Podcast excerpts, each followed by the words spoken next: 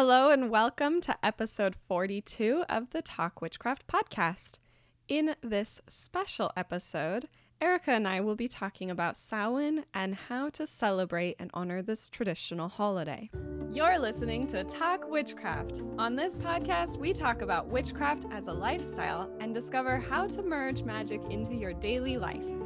Every week, we'll demystify witchy topics like tarot, astrology, crystals, herbs, and more as you develop your personal brand of magic and create the life of your dreams.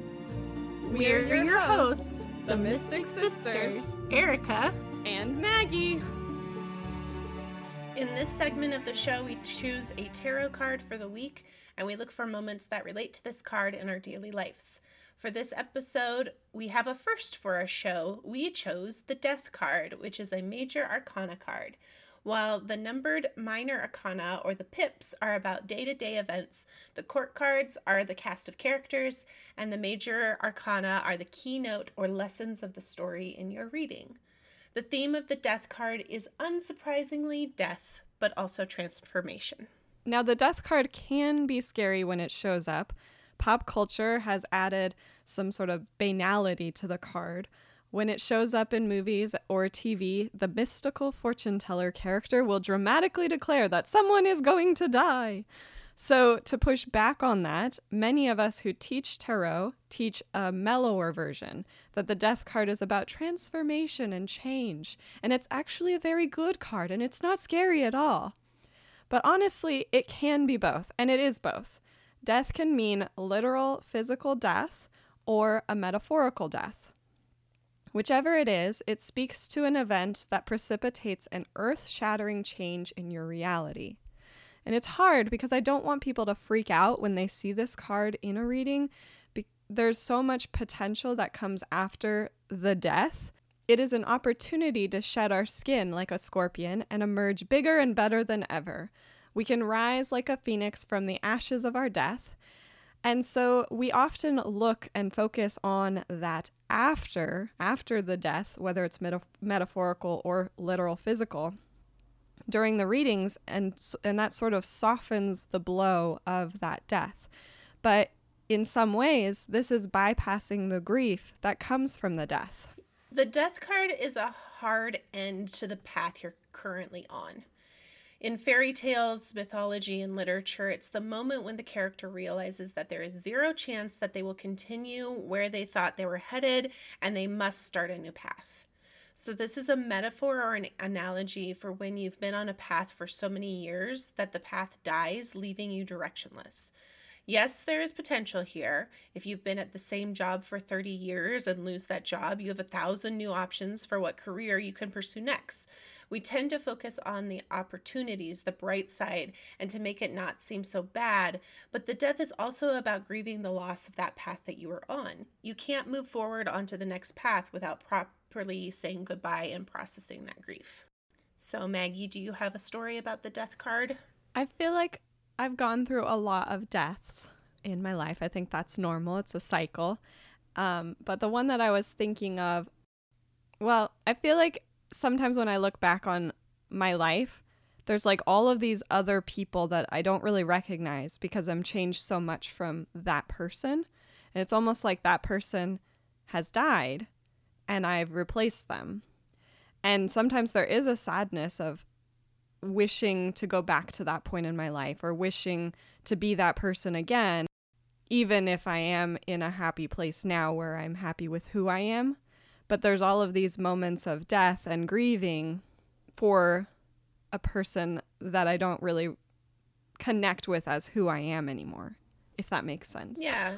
um I I reminded somebody shared a quote that was um if you if you lose people as you go through your transformation, they were only supposed to know the old you. Mm-hmm. And so that's kind of similar to your thought like your old you was only known by your old you. Yeah, and yeah. the people who I mean obviously there's people like you and and everyone in our family who have known me throughout my life And so you've seen ch- changes. Um, but then there's people like my husband who's only known me as like basically this version of myself. Didn't know me in college, didn't know me as a child. And so there's like a difference in how you relate to somebody based on like when you meet them and who you are in that moment. And honestly, if I had met him earlier, we probably wouldn't have connected in the same way because of me being a different person.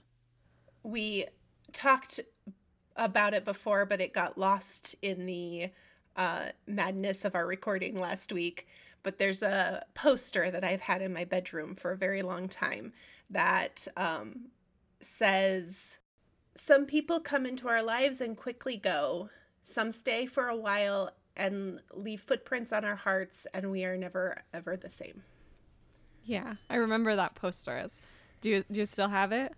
I do. It's sitting on the floor waiting to be hung up, but it's in my room. Yeah, it, it was like blue and yellow, right? And it's like a moon or blue sun. and yellow and purple. Yeah, and there's a sun on the top and a moon on the bottom, and pretty scrolling font.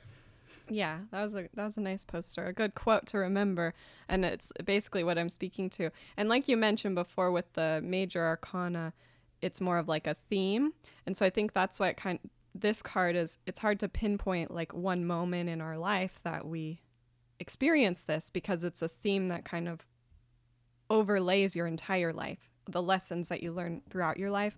Whereas with the minor arcana, we we can see a, a moment in our day that that happened, you know? Mm-hmm. So, do you have a story that you want to add to this?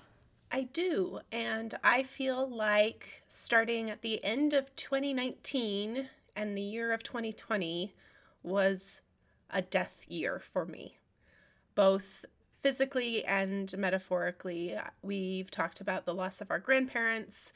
Um, and I got divorced and I completely transformed myself, my life, my routines, got a new job, got new everything. And um, it was everything that the death card represents was the year 2020 for me, on top of all of the COVID stuff that was happening. And, um, you know, my spouse is transgender and they talk about the dead name um, for the old name that they had. And for the partner, it quite literally feels like a death. I lost my husband and he is gone forever. And this new, very new, entirely different person entered into his place. And because I had to support her and her transformation, I never properly got to mourn and grieve the death of my husband. And so that was also part of the process was going through all of that grief.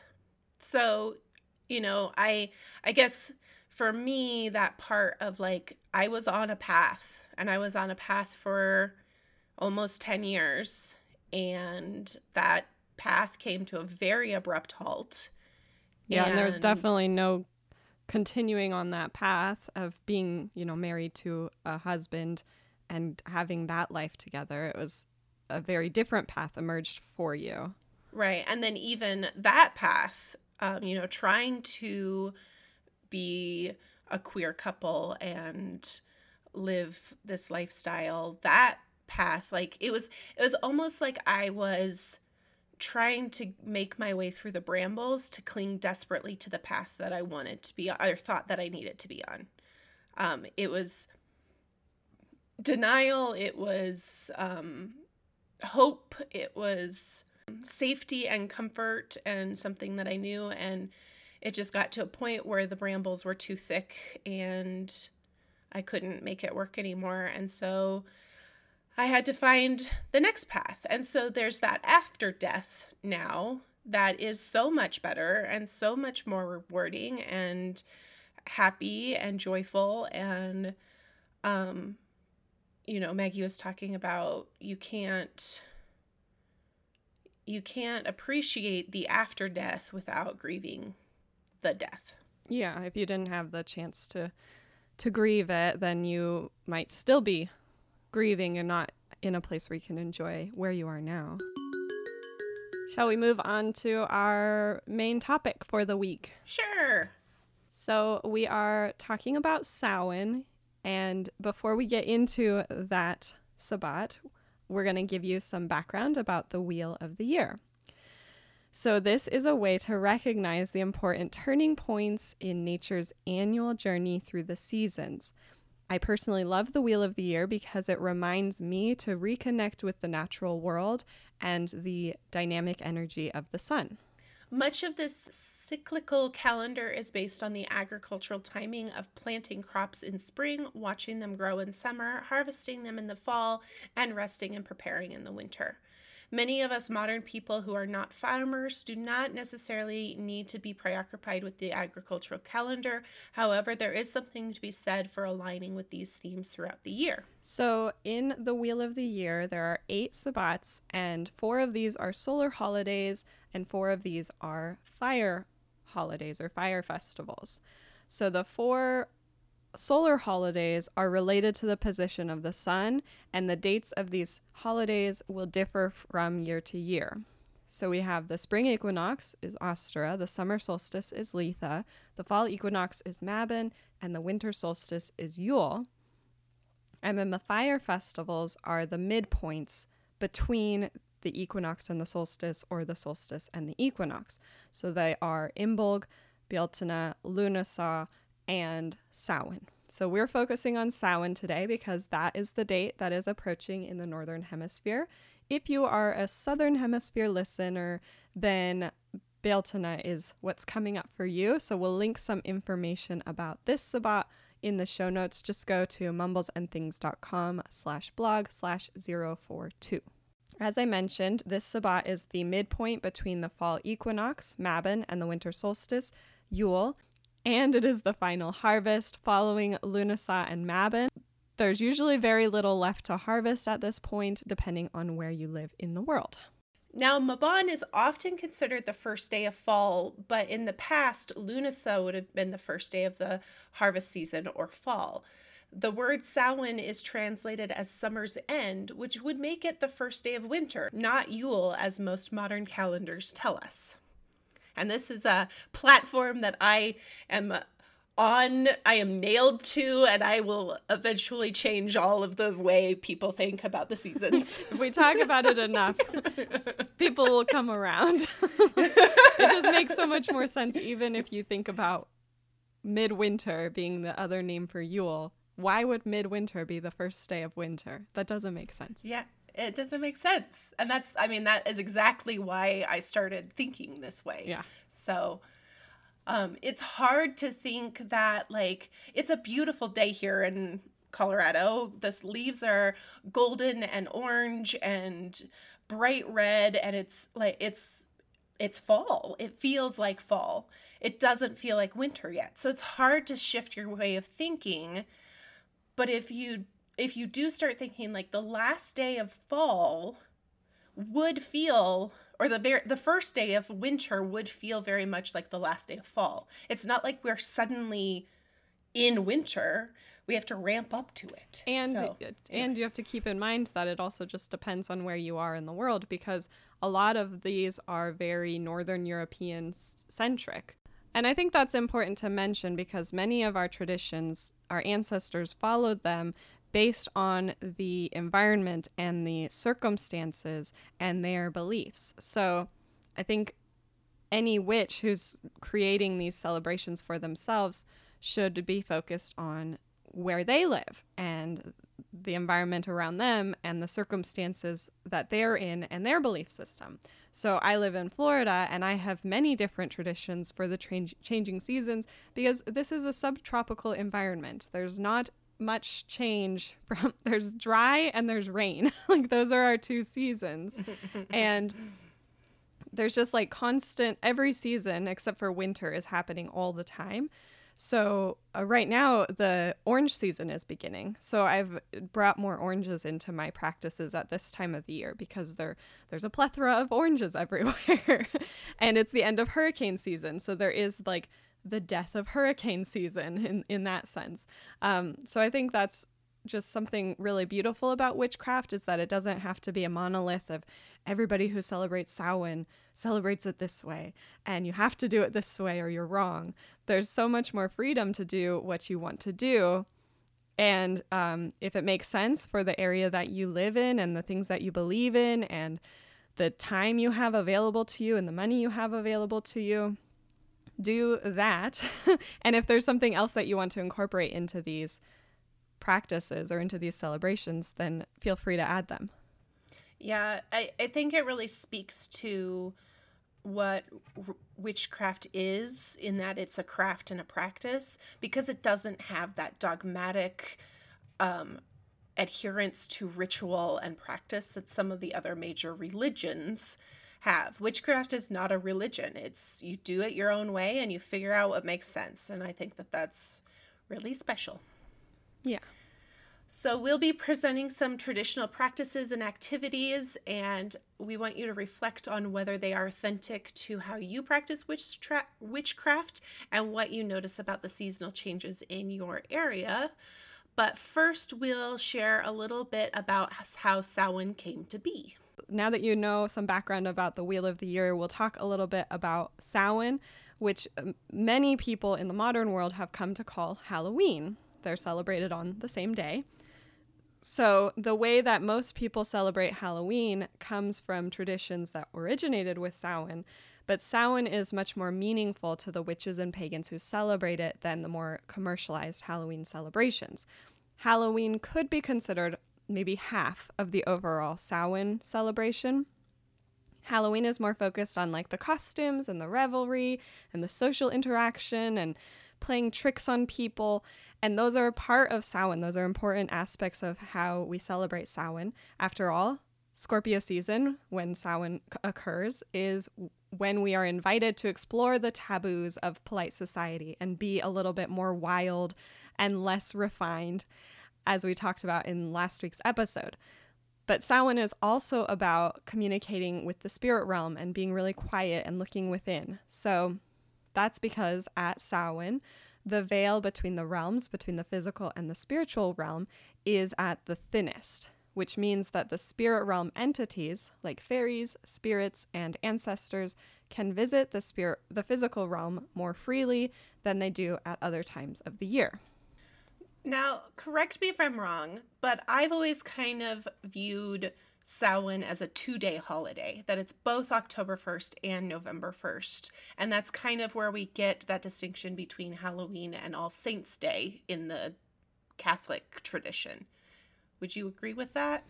Um, Samhain, it can be in some, it depends on how you celebrate it because I, I I think two days is good because it's the overnight, and and actually the the thinnest part of the veil is at like 2 a.m on November mm-hmm. 1st, which is, you know, it feels like October 31st nighttime, but it's like the morning. Mm-hmm. So there's like a crossover. But some people will celebrate for um, a couple weeks um, over the course of the season or whenever you have time. So, uh, yeah, I think that's a good way to think about it with All Saints' Day and Halloween being like the two aspects where it's like mm-hmm. um, celebration, wildness, and then you know more ref- more refined like um communication. Reflective yeah, yeah reflective. Reflective you know thinking about those who had died all of that so. Yeah for sure. One of the stories surrounding the seasonal change is about the dying god or the sun and so by Samhain, the earth is barren in the upper northern latitudes, meaning that God has died and will be reborn at Yule. And so then there's the story of Persephone, who's the goddess of spring and the underworld, and she goes underground at Samhain with to be with her beloved Hades, and she re- reemerges around Imbolc or Ostara, which um, I also attribute to I've heard before like her mother being the goddess of the spring, Demeter, and so she's sad that her daughter has left and stops making things grow and then rejoices when Persephone returns and and brings it back. So Demeter and Persephone kind of get squashed together a little bit. And then another name for Samhain is the Witch's New Year. And again, if we're thinking about the seasons, if the New Year starts at winter, then New Year, winter, New Year, it goes together anyway. Um, this is because Samhain is the final spoke on the wheel of the year, which makes it simultaneously the beginning of the next cycle around the wheel. But before we start talking about the traditional practices, let's talk about the herb of the week. So, this episode is brought to you by garlic. Erica is going to tell you the medicinal properties, and then I will share the magical properties. So, garlic is one of those wonderful herbs that you should just always have in your repertoire of herbs. It's it's good for so many beautiful wonderful things. First and foremost is a very important culinary herb. You cannot find most recipes that do that don't have garlic incorporated into it somehow. Maybe the desserts. The desserts don't necessarily have it, but um um but it is so good for you and so wonderful for you. So, first and foremost, its Latin name is Allium sativum.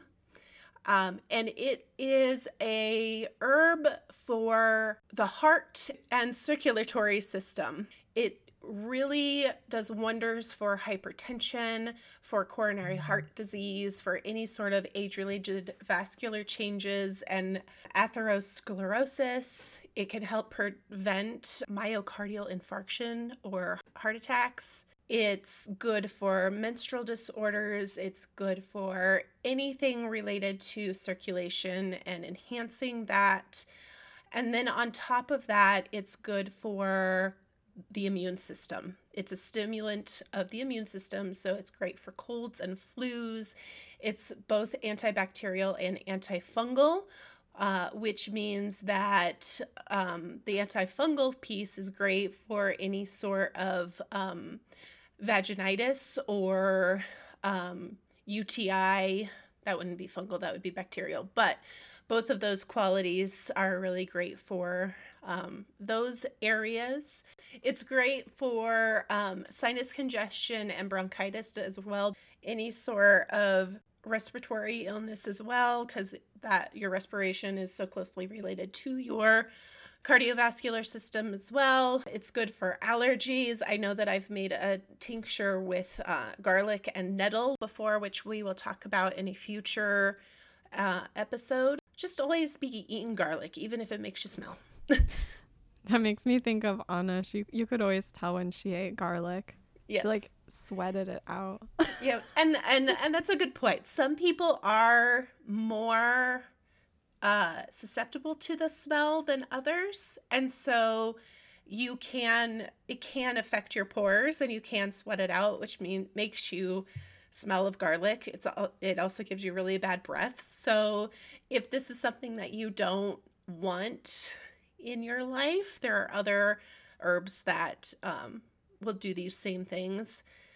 Uh, and I think I've heard, don't quote me on this, but I've heard that sometimes if you take a garlic supplement instead of eating the raw garlic or even cooked garlic, that it doesn't affect as much. And so a lot of people will take it in a pill form instead of eating it.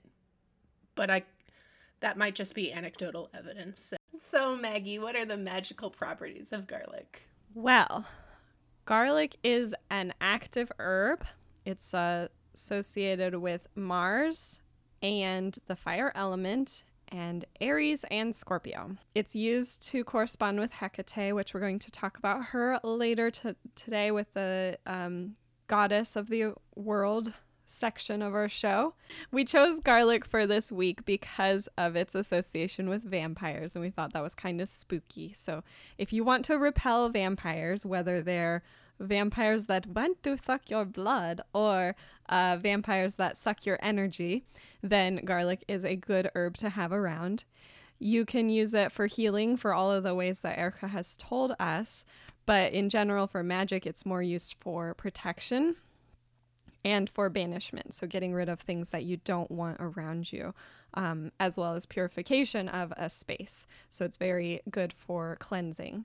So, for the most part, the best way to use garlic is for guarding against negativity or stagnant energy that you don't want, whether that's like magic that's been directed to you in the form of a curse or a hex, or a spirit that's kind of malignant. Can spirits be malignant? I think so. M- malicious, maybe? Malicious. And the emotions that don't feel as pleasant. So, negative emotions like um, envy, anger, things like that can help you to work through those emotions.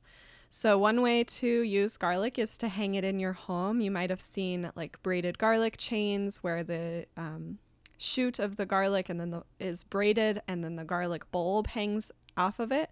So, that's one thing you can do is create a braided garlic chain and hang that in your home near a door or near a window.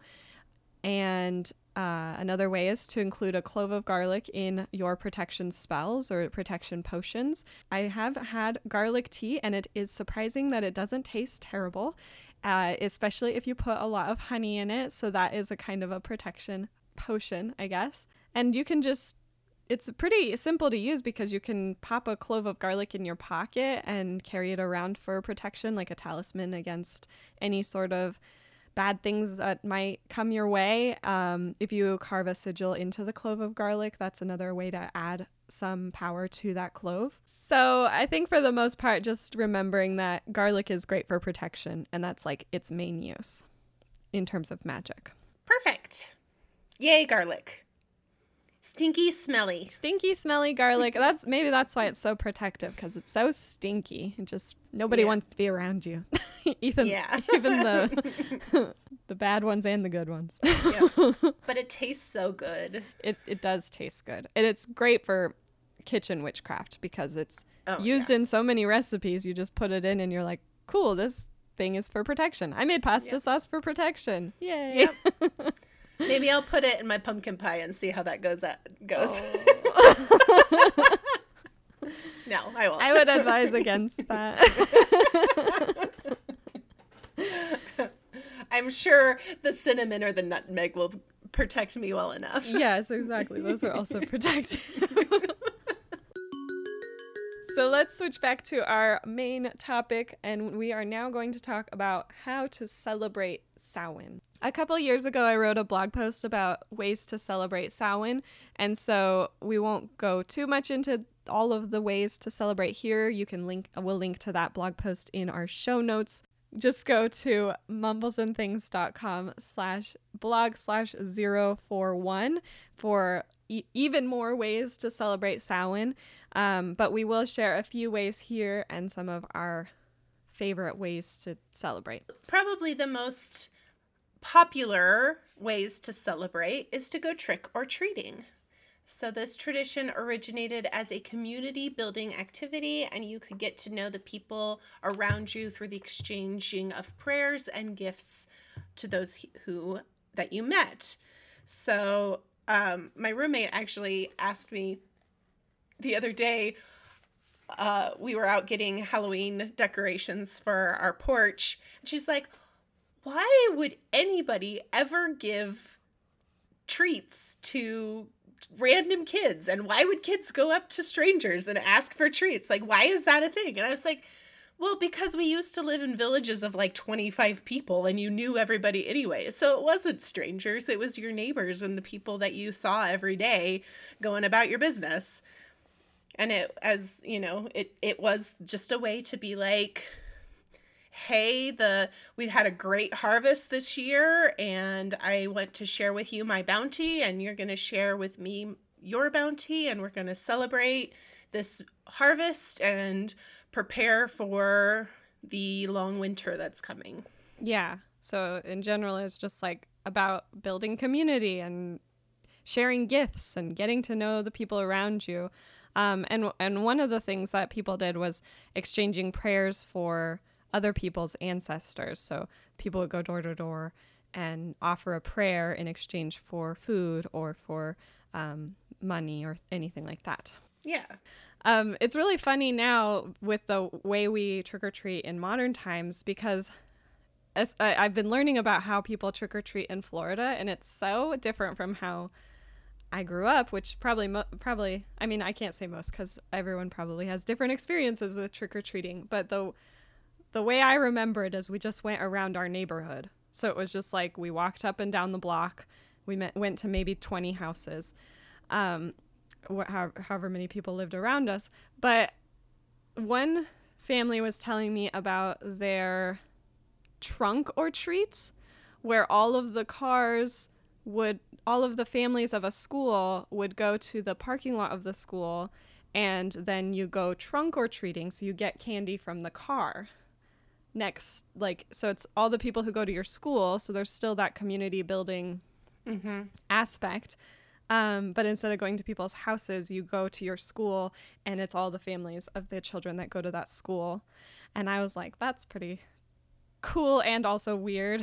And then the other thing that i heard recently was that there's certain neighborhoods in florida where families will like gather up a bunch of kids and one parent will drive all of the kids to that one neighborhood um, and I think it's where houses are maybe closer together or it's safer or I'm not sure what it is. But they, I would be so annoyed if I lived in that neighborhood and that it's like every kid in the entire city is coming to my house instead of going to the houses around them because that's not your community, it's someone Yeah. else's community. Yep. I like to think about the differences in the translations from the different languages. Like in France, I think it's it's tr- candy or death. oh, Um and in another one it's uh a treat or a spell. Oh. So so somewhere along the line, you know, with the diminishing of the witch's power and like that that sinful witch that we've talked before, that word spell turned into trick or prank or um all that stuff. So I think there's yeah, like a curse. Uh-huh. Curse or was what it was before, something like that. yeah, well, death apparently is Yeah. give me candy or give you death. so um not exactly community building in that No. sense.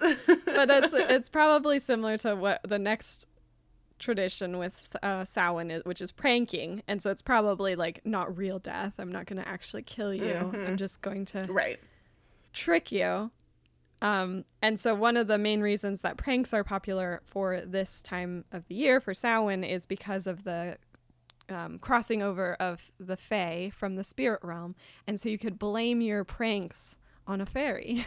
you could say, "I didn't do it; it was the fairies." So there's a lot of pranking going on around That's then. pranking.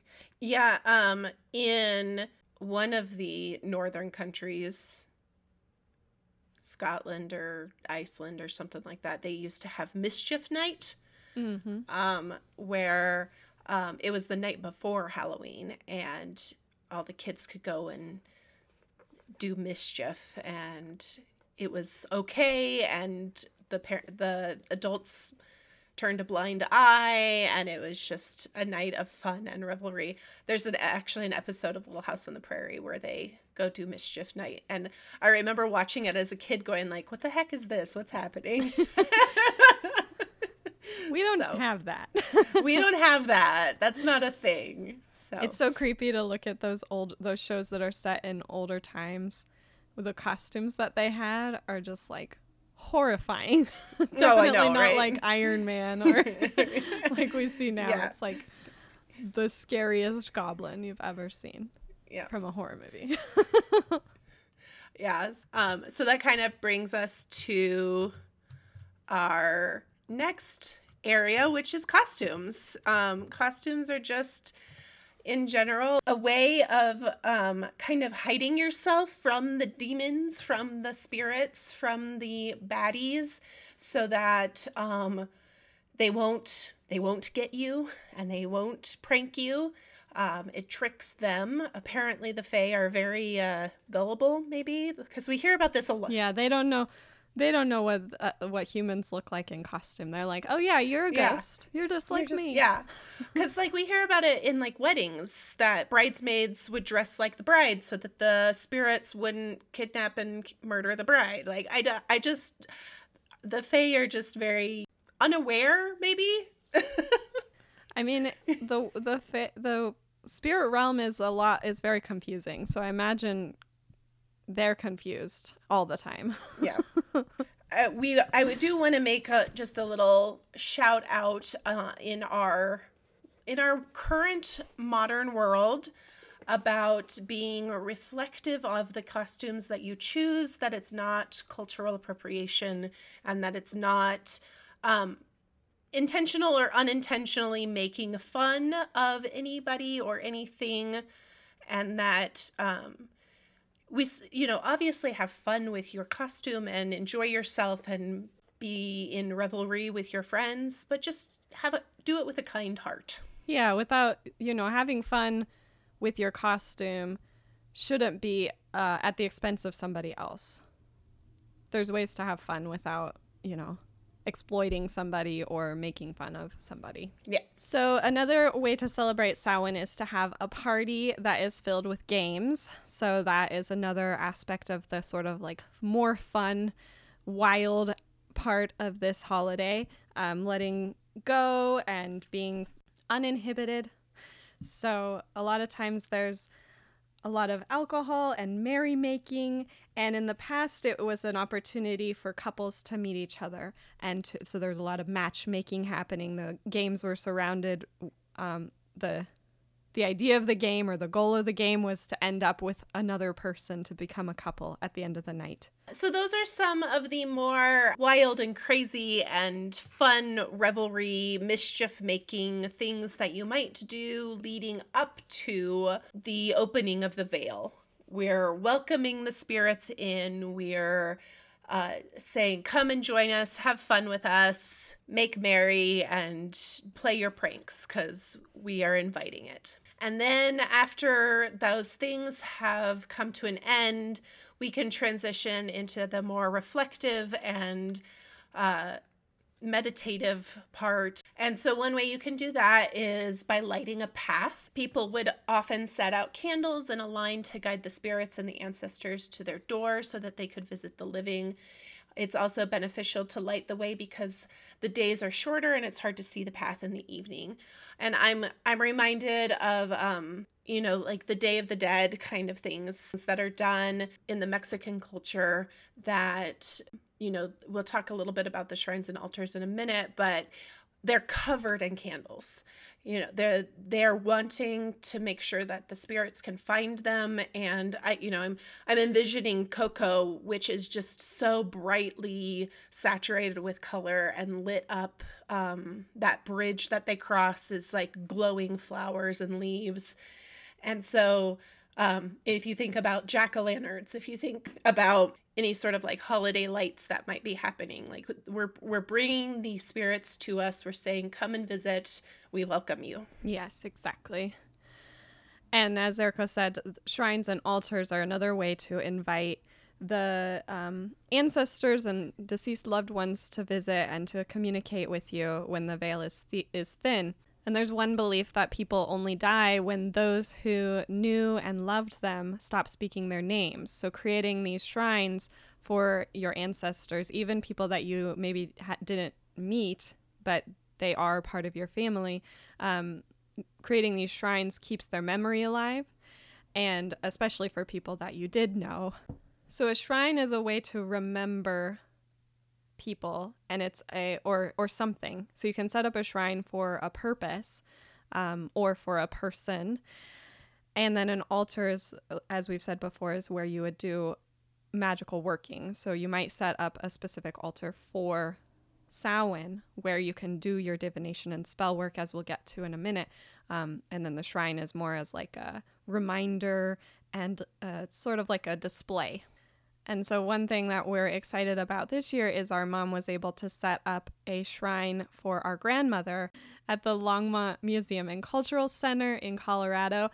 Uh, it was something that they had visited together, and it, the emphasis of the of the exhibit is to teach about the Day of the Dead in Mexican culture, and they invited people from the community to set up these shrines for their loved ones. So we are happy that our grandmother can be honored in that way. Yeah.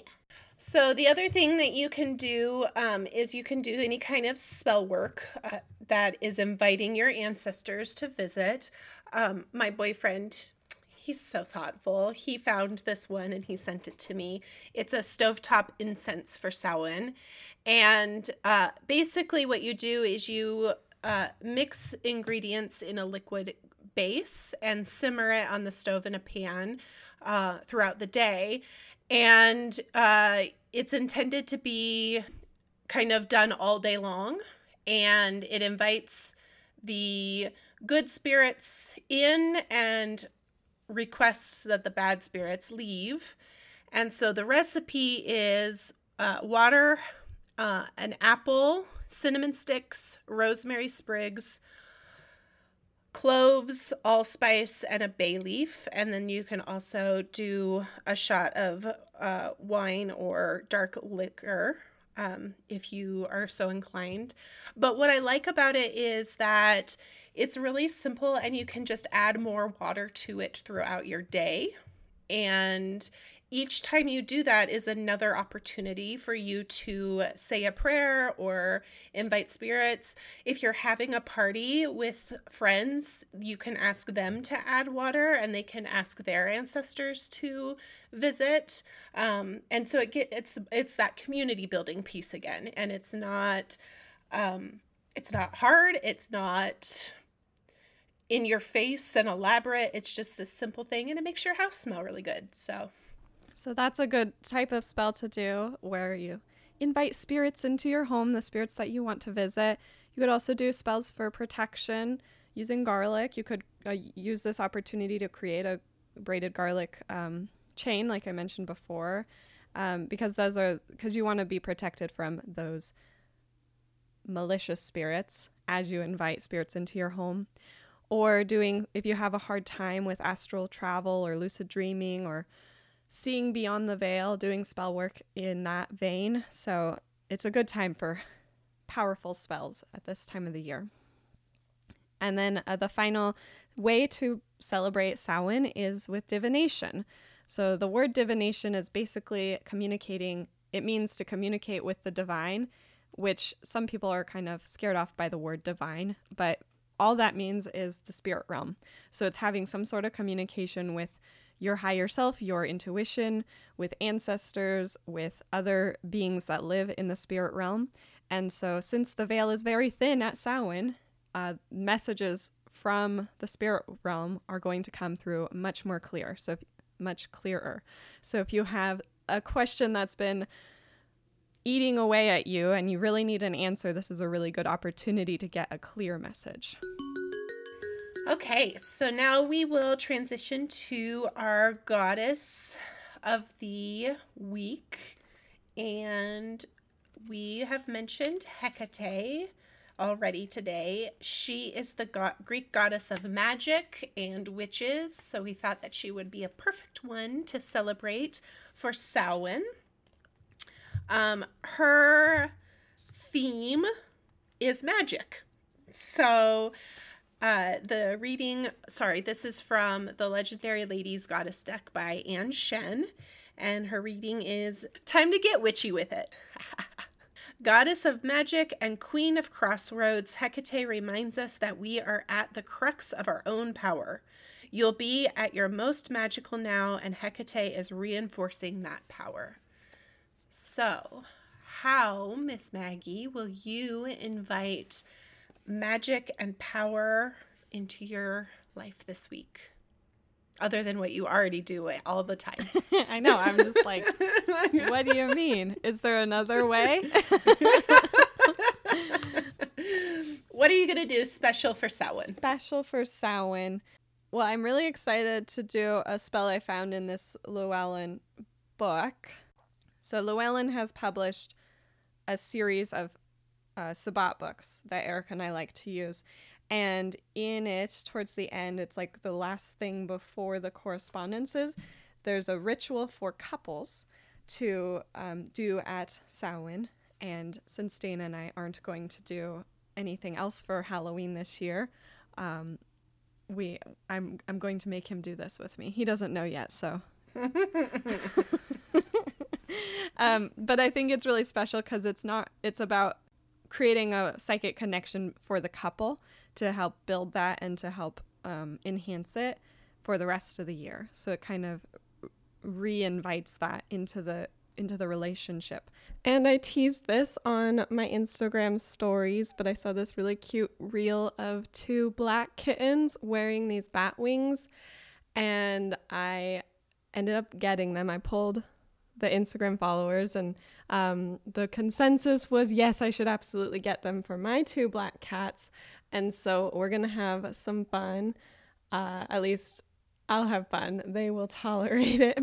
But we're getting we're getting into the spirit here, so to speak. And it's uh, sort of hard to get into the Halloween spirit here in Florida because, like I've said, it doesn't really feel colder. It doesn't feel like the earth is dying or going to sleep.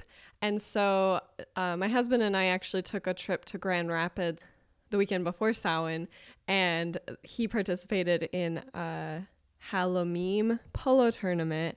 And that was really fun because not only did we get back to a community that we love after a couple years away. This was the first tournament that he was able to go to. We used to love traveling to these. And so it was really nice to be able to see our community again and meet new people. And then additionally, to get a taste of that really cold weather that you get in the northern parts of the country. So, um, so that's kind of what I feel like is getting into the Samhain spirit and some more, and to feel more connected with that traditional energy of Samhain. Yeah, that's what I want to do special for Samhain. I love Halloween and Samhain. Um, I haven't gotten to celebrate it the way that I want to for the past couple years because of reasons. And so I last year with COVID and everything, it we didn't really we didn't really do anything. We had the candy bowl but we didn't get dressed up and we didn't do anything and it was sad. And so this year I'm like decking myself out. Uh, my roommate and I went and got decorations for our porch last weekend. We're going to make them this week. We're going to go to the corn maze. We're going to get the pumpkins and do the carving. And all week at work, they're having Spirit Week. So I have a costume to wear every day of the week. Um, nothing. So the first Monday is pajama day, and I bought a rich widow robe. Just like imagine like the Hollywood starlet with her feathered robe. Uh, just like billowing down her stairs. So I'm gonna wear that on Monday, and then I have two really cute Halloween dresses and one of those mini witches hats that I'm gonna wear for Tuesday and Thursday, and then Friday is um, costume day, so I'm gonna do my little Red Riding Hood costume. And then Saturday, we're going to a party, and I'm gonna wear my most elaborate costume, which is my fairy costume. And then Sunday, um, Kim's getting all into the idea of trick or treaters in our new neighborhood. We've got a lot of kids around, so I think we'll have quite a few and I'm going to wear my joy costume from Inside Out for that because we'll be at home and it'll be comfortable. And we've been talking about having some friends over just to kind of hang out and greet the trick or treaters. I'm bummed because we live on such a busy road. I doubt any trick or treaters come here. I have been trying to get trick or treaters to come to my house since I have not lived at our parents' house. we lived in the middle of a neighborhood in college and there were kids all around and there was actually a church on the corner where kid they had a haunted house and so there was tons of kids walking down our street and my roommate Kristen and I sat on the front porch with our light on and a big bowl of candy and all of these kids walked by like we and it was we were probably scared them away because we were like don't you want candy yeah it probably made them. But anyway, so that was like the closest I'd ever been to having trick or treaters. And then we lived in an apartment, and I've lived in on busy roads and cities, so, yeah, so. just never had the opportunity. I'm excited. I haven't had very many trick or treaters in the past. I I did when at my old house have a couple here and there, but it was I never I I didn't do it wasn't Halloween they that I wanted. Um, it was like I was still dressed up and I still got to see the kids, but it was not It was not fun. Mm-hmm. And it, I was I was doing it all by myself. There were party poopers involved. Yeah, that's not So- fun. So it's it's great that you have somebody who's like, or a couple people who are like into it. They're ready for Yeah, it. they're they're excited. And so I think that's I'm to I'm just embracing the magic of Samhain, the witch's new year, fresh start, new beginnings, and that's how I'm inviting Hecate to show herself. Very good. All right. So we also would love to hear from you. If you go to witchwanderer.com, you can answer this question. How will you invite magic to show itself this week? How are you celebrating Samhain? So next week we'll be back on our regular schedule and we will be looking for instances where the 5 of cups shows up in our daily life.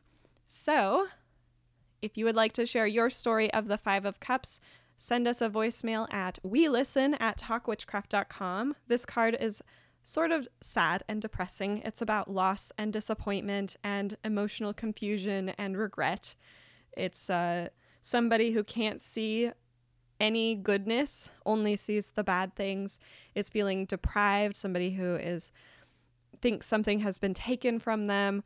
Um, so there's these feelings of sadness and grief and lost opportunities and um, all that kind of stuff. So we'll be again looking at how this card is showing up for us, and we'd love to hear from you as well. You can find out more about this episode by going to mumblesandthings.com slash blog slash 042. Join us next week when we talk about shadow work. Make sure that you subscribe so that you are notified about each new episode and help other witches find this show by leaving us a five star review wherever you listen to podcasts. You can also find us on Instagram at Mumbles and Things and join us in the Mumbles Academy to chat about this episode with other witchy folk. Bye bye! Goodbye! Um, we, I, blip, blurp, blurp. In the past, I create. Stop laughing. we can't get silly yet. We're not okay. done.